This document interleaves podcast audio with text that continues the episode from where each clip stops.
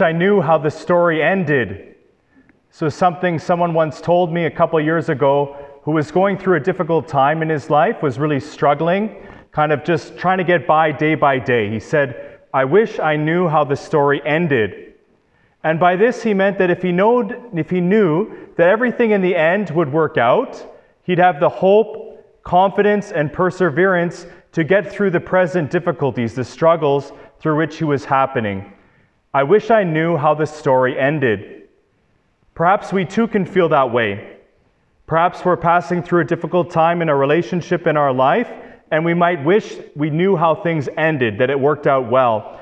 Or perhaps we might be going through a sickness, or a family member or a friend is sick, and we might know how things work out in the end.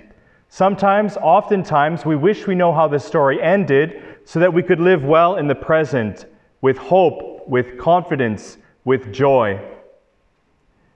Tonight, at the Easter Vigil, we hear how the story ends. We heard in the gospel today that Jesus is risen, that ultimately life and love are victorious.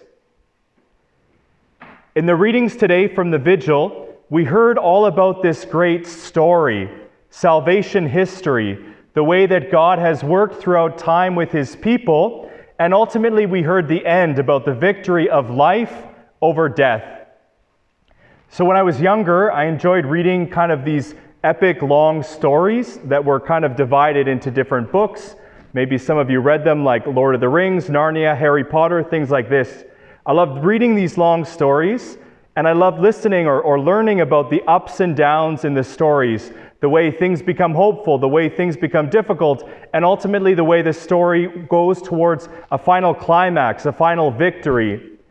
The Bible, really, one reason I find the Bible so interesting is that it's one of these long, extended stories. The Bible, of course, is this great book written between two to 3,000 years ago. Various kind of stories, various kind of genres, but they ultimately tell one great story, the story of salvation history, how God is working with people throughout time. And tonight, in the different readings, we heard some of the milestones during this history of salvation. We heard at the very beginning how God created a world that was good, how God created humanity to dwell with God, to be stewards, to be co creators with God. We heard about this great goodness that God put into the world. At the same time, we heard about the bit of a complication in this story. We heard about how sin enters the scene. But in the midst of sin and death entering history, God is always there to rescue his people from sin, from slavery.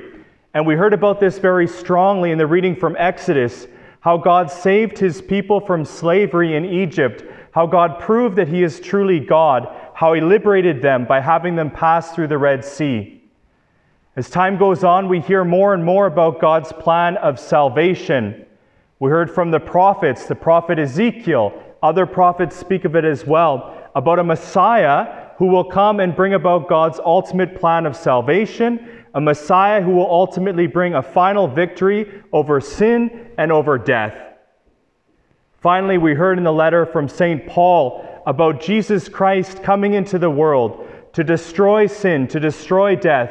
And at the end, in the gospel, we heard the end of the story. We heard how Jesus Christ is ultimately risen from the dead. Throughout these readings this evening, we heard this overall story of salvation history, and we learned about the end, and we heard how good this news is the victory of life over death, of love over hate, of peace over violence. Takes faith, of course, to believe in this ending that we have heard. So, um, probably you don't believe that, like Lord of the Rings, is, is kind of a, a fact, like kind of a history right? It's obviously fiction. Um, Narnia series, obviously fiction. Harry Potter, obviously fiction. So we don't really believe the ending of how these things happen. But of course, Christianity is unique in the claim that it makes about this ending. And this ending is what we celebrate here or put our faith in again or restore our faith again this evening. That the ending ultimately of the story is the resurrection for Jesus, but for us as well. And this is something that takes faith. Belief in the resurrection, of course, is not easy. It's difficult. It happened some 2,000 years ago. We have no kind of video evidence of things happening. But there are different reasons how or why we might want to restore our faith in the resurrection this evening. One of the reasons I always find most compelling is the way that we see the change in the close followers of Jesus before his death and after his death. So we see in the Gospels kind of two pieces of data that we need to take seriously. The first is that while Jesus was being tried and crucified, those people who were closest to him fled. Peter, the other apostles, they abandoned him. They were nowhere to be seen. This is definitely something that is true because it's embarrassing. And if it wasn't true, probably the early Christian community wouldn't have recorded it. That's one piece of evidence. The other is that several days after Jesus' death, we learn about the apostles going out and preaching about Jesus Christ at the risk of their own life.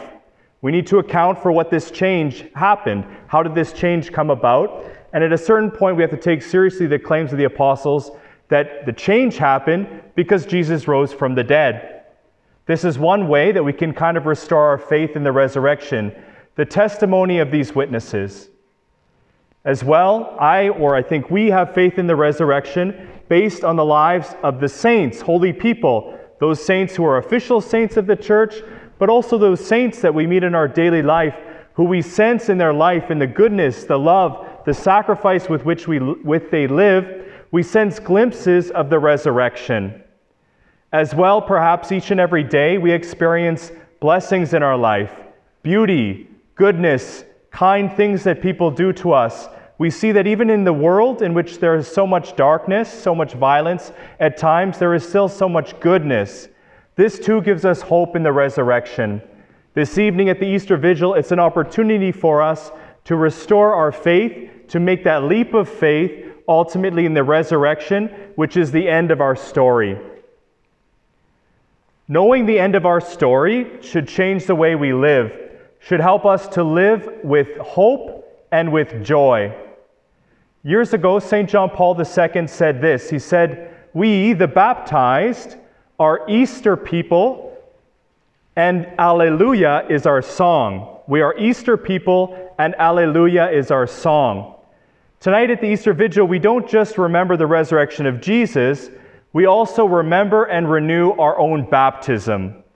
And at the baptism of each and every one of us, we all were joined into this story of God working in history. God's story becomes our story. Because Jesus rose from the dead, as we heard from St. Paul, we too will rise from the dead. And tonight is filled with different symbols of our baptism to remind us of our baptism. We started the liturgy outside, blessing the new fire, and I lit from the new fire uh, the paschal candle, which is a symbol of Christ's resurrection. I almost didn't get it lit. The fire nearly went out in time.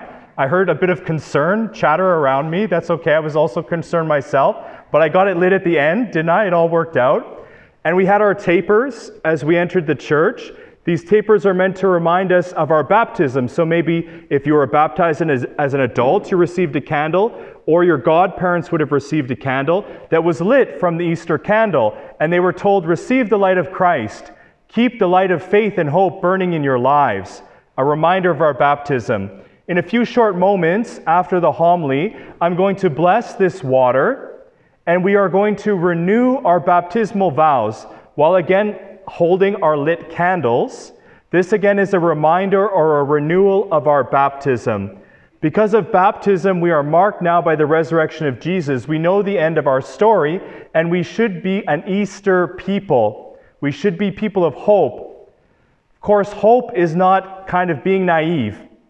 We know there's difficulties, we know there's struggles, struggles in our personal lives, struggles in the world. We live in a world now really marked by violence in Ukraine. There's cause, of, of course, for fear that is there. But hope ultimately is having this strong faith, this strong conviction in what the end of our story will be, that God is ultimately in charge.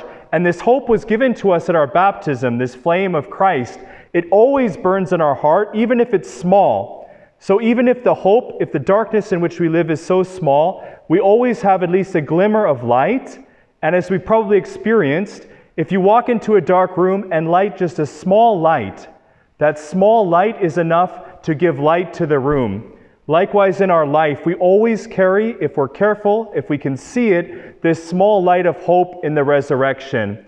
This evening, then, we are going to renew our commitment to be an Easter people, to renew our baptism, to renew our belief that our story ends in resurrection, ends in life, and this marks us with hope and with joy. So, this evening, then, in a few moments, we'll prepare to renew our baptismal vows. And as we do that, let's use this as an opportunity for us to once again reaffirm our faith in the resurrection of Jesus. As St. Paul tells us, if Christ didn't rise from the dead, all we're doing is vain. Let's renew our faith in the resurrection, but also renew our baptismal call, our desire to follow Christ and be people of hope and joy.